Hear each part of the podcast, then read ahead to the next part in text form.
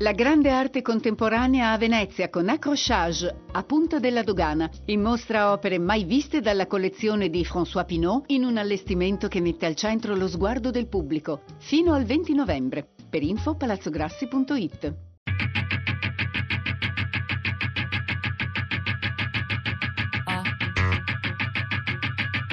Tre soldi. Belli di casa. Tutta la bellezza del mondo di Andrea Cocco.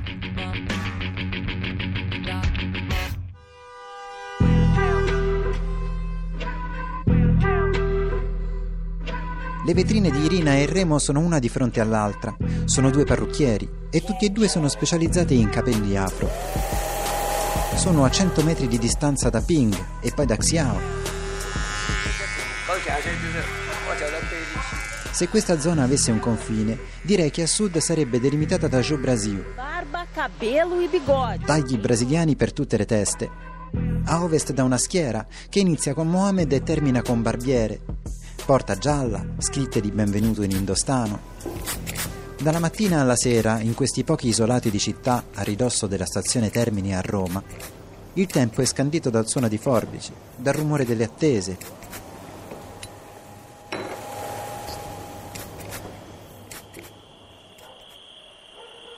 Pare che fino a non molto tempo fa da queste parti ci si perdesse in campagna.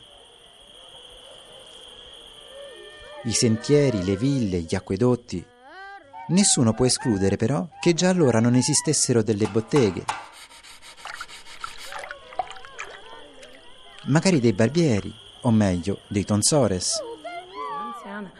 L'uomo lì vicino, anche lui ha delle rughe molto profonde, molto segnate anche sulla, sulla fronte e in questo caso si tratta di un sacerdote di Iside che avevano questa caratteristica di essere calvi e poi avevano una specie di cicatrice sulla fronte che si vede dall'altra parte. Un solchetto proprio questo. Sembra che all'inizio i romani non tenessero particolarmente alla cura dell'aspetto. Avevano le barbe incolte, i capelli arruffati, ma a partire dal terzo, secondo secolo a.C., la cura dell'immagine diventa un simbolo. di acconciatura bella, particolare delle donne, eh, diciamo, del primo secolo a.C., della metà del primo secolo a.C., influenzata da, diciamo, eh, esempi che vengono dall'Oriente e sembra addirittura che questo tipo di pettinatura cosiddetta a melone fosse quella che indossava, diciamo, che sfoggiava Cleopatra. Allora la statua di Cleopatra, la statua d'oro di Cleopatra viene messa da Giulio Cesare nel 46 a.C. nel tempio di Venere genitrice nel foro mh, di Cesare e quindi insomma creò molto scalpore, infatti è molto Mm, diciamo leziosa no? perché ha questi riccioletti che cadono sul collo, cioè sulle, sulle guance e anche poi sul, sul collo e quindi una pettinatura molto particolare. Sono le teste che ce lo dicono, questa incredibile serie di teste di marmo allineate lungo i corridoi del Museo Nazionale Romano e in mezzo alle quali ci conduce Lucia Suaria, archeologa e guida. Ed è bellissima questa cosa perché è una pettinatura un po' sfrontata, se vogliamo, un po' troppo ehm, così eccessiva, alla quale ben presto si reagirà con Augusto, diciamo, l'imperatore Augusto che è uno proprio mm, molto moralista, così un bacchettone potremmo dire oggi, e, ehm, con un tipo di pettinatura invece molto composto e che non lascia assolutamente eh, spazio, se vogliamo, neanche alla fantasia. Insieme all'impero e alla Pax, Cesare Ottaviano Augusto impone un taglio a coda di rondine e per le donne il tuppo, alla Livia. E la cosa bella è che queste, le donne famose della, di età imperiale, eh, cioè la moglie di Augusto, la sorella di Augusto, così, dettano la moda. Cioè loro si pettinavano così e quindi tutte le donne si pettinavano come l'imperatrice. E infatti cioè, queste pettinature sono fondamentali perché quando noi troviamo una scultura, la prima cosa che si vede è il tipo di pettinatura, perché quello serve a inquadrarla da un punto di vista cronologico. E proprio ehm, spesso le, le sculture, le statue non sempre si trovano in contesti di scavo precisi che tu puoi datarli, no? quindi la pettinatura è importantissima. Con l'impero a Roma si inizia a dover cambiare in fretta per stare al passo coi tempi. In ogni villa che si rispetti, le donne contano sulle proprie ornatrices, mentre gli uomini si affidano anche due volte al giorno ai loro tonsores. Quanto al resto della città, pare che la prima bottega di Tonsor sia sorta nel 250, forse anche 300 a.C. Una panca, uno specchio, gli attrezzi del mestiere, che sarebbero passati di generazione in generazione.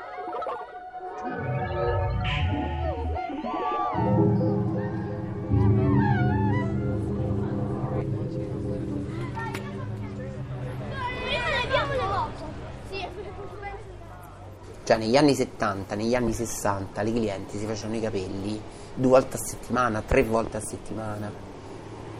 Certo, il parrucchiere era proprio... Cioè tutti i parrucchieri che sono venuti su, che sono venuti fuori negli anni 70 sono tutte persone ricchissime. Cioè perché prima il parrucchiere era proprio uno status cioè nel senso dal parrucchiere ci andavano tutte da Grazia che era una dei parrucchieri più importanti a Roma su quei scalini gra- di Grazia tu ci trovavi sedute tutte, dalla, so, dalla commessa alla principessa, tutte lì aspettare a farsi i capelli. Alessandra Pucci è una di quelle che a Roma hanno fatto gavetta sin da quando erano ragazzine, passando di bottega in bottega e di quartiere in quartiere. Sì, sono so nati tantissimi negozi, tantissimi negozi sono nati. No, non era così facile aprire un negozio. Questo è cambiato. Però io sono contenta, c'è lavoro per tutti, va bene. Alla fine che ti frega. Tanto ognuno, ognuno di noi poi ha la sua clientela e ha il negozio che vuole. Allora, eh, io ho lavorato mh, con tanti commercianti, risone, avvocati, eh, baronesse, marchese, e qualche attrice. Faime invece a Roma ci è arrivata quando già conosceva il mestiere. È nata e ha studiato in Iran e una volta arrivata in Italia ha deciso di aprire il suo negozio a pochi metri dal Parlamento. Eh, soprattutto devi essere brava, devi essere bravo nel tuo lavoro assolutamente e poi almeno nel mio campo, nel mio negozio, io ero molto, un um, negozio molto molto accogliente e questo faceva molto piacere. Poi eh, spendevo molto tempo per ciascun del cliente mio, non lasciavo mai trascurarli, quindi questo ha fatto tanto. Il contesto è fondamentale, cioè non, non potrei mai stare in un posto che non ha una particolarità, non potrei stare mai in un negozio normale, devo sentire che c'è un'energia particolare dentro un posto. Ecco, questo posto l'energia la prende da questo lucernario che ha questa luce naturale che durante il giorno è bellissimo. Perché poi io come vengo da un altro paese, anche, eh, non, non, era solamente il parrucchiere, era un posto dove si scambiava tante cose, tante opinioni sulla, sulla politica, sullo sport, non un banale parrucchiere come sembra tante volte e poi si prendeva il tè, si prendeva il caffè, era un scambio di tutto, era bello mi piace anche questo fatto che, che ne so, eh, la signora dei 73 anni si ritrova a parlare con la ragazza di 25 transessuale che, eh, che dice mi posso cambiare un attimino che così vado al prato? Sì, certo, vai. Allora, il parrucchiere da noi è proprio, a parte che maschi, don, maschi e femmine non sono insieme, non sono mischiati, e solo le donne ci vanno, poi proprio è un mondo che tutti vanno a farsi vedere. Prima di venire a Roma, Faime ha lavorato anche a Teheran, dove aveva studiato. Un mondo anche dal punto di vista del taglio completamente diverso da quello in cui poi è approdata. Quelle da donna sono tutte case chiuse, appartamenti che tu entri, suoni e entri o, piano, o primo piano o piano terra. E si fanno molto molto bene i capelli eh, messi in piega, tutto, nonostante che portano il velo, me li facevo anch'io.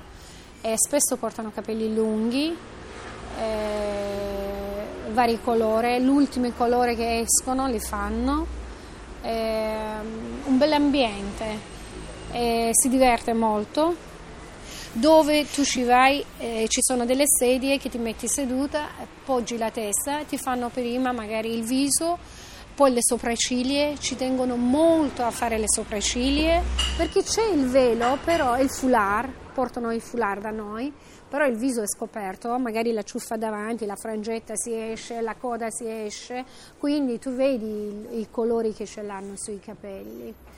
Perciò l'ultima moda c'è lì. Poi i parrucchieri da noi sono molto molto molto bravi.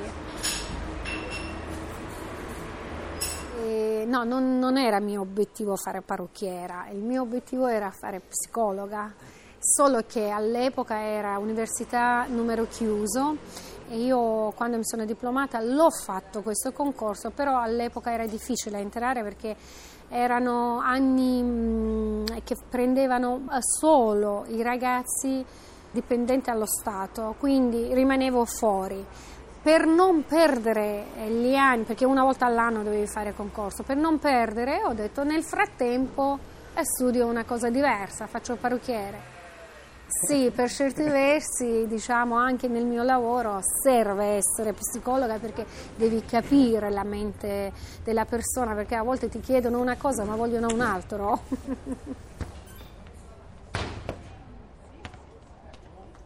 Faccio depilazione con il filo di cotone, cose che non si fanno qua in Italia. Io questo ho proposto ai miei clienti, li ho fatti vedere e tutti tutte le donne erano innamorate, quindi io facevo depilazione del viso per il, i baffi o i peli superflui sotto la mente solo con il filo di cotone, non usavo la ceretta.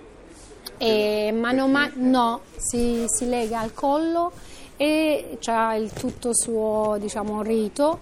Mano a mano lo levi i peli e il, il, pelo non viene strappato, viene proprio elevato, quindi la ricrescita è molto più lento e non c'è bisogno di aspettare come la ceretta che si allunghi tanto, anche quando è corto lo puoi levare e la pelle rimane proprio liscia, liscia, liscia.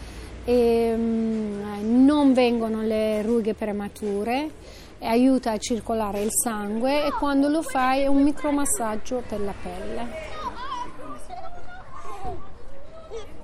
Sì, allora per me la vera bellezza è um, eleganza, è la semplicità e eleganza, per me è questa. È um, un pochino trucco giusto per tirare fuori la bellezza che ogni persona ha, la cura, ma non um, sopraffare. Ma la bellezza è una cosa seria, cioè la bellezza è una cosa seria, perché la bellezza la trovi proprio ne- negli argomenti importanti, nelle persone, nelle teste pensanti, è lì che sta la bellezza vera, cioè tu ti rendi conto di quanto può essere bella una donna che che non è quel canino di bellezza che uno si aspetta e tutto quanto, ma è una donna bellissima perché ha um, un modo di fare, questa intelligenza brillante, questa testa proprio pensante che a te poi, cioè a me io sono molto sensibile a questo fascino.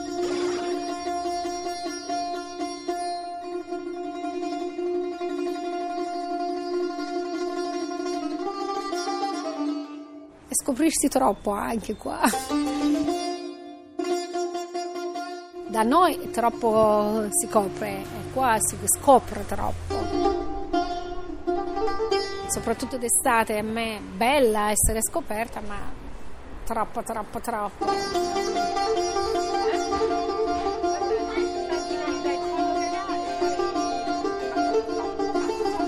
Perché è bello anche che vedi ma non vedi, perché la curiosità non suscita quando tu metti tutto in piazza. Ecco.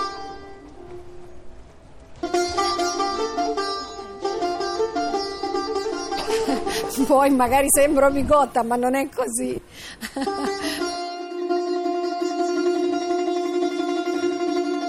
Perché anch'io vado al mare in costume, tutto tranquilla, però eh, mi piace la bellezza fine, ecco, la bellezza fine.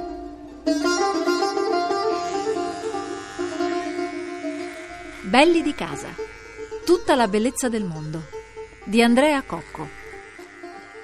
Tre Soldi è un programma a cura di Fabiana Carobolante, Daria Corrias, Ornella Bellucci, Elisabetta Parisi e Lorenzo Pavolini. Podcast su tresoldi.rai.it.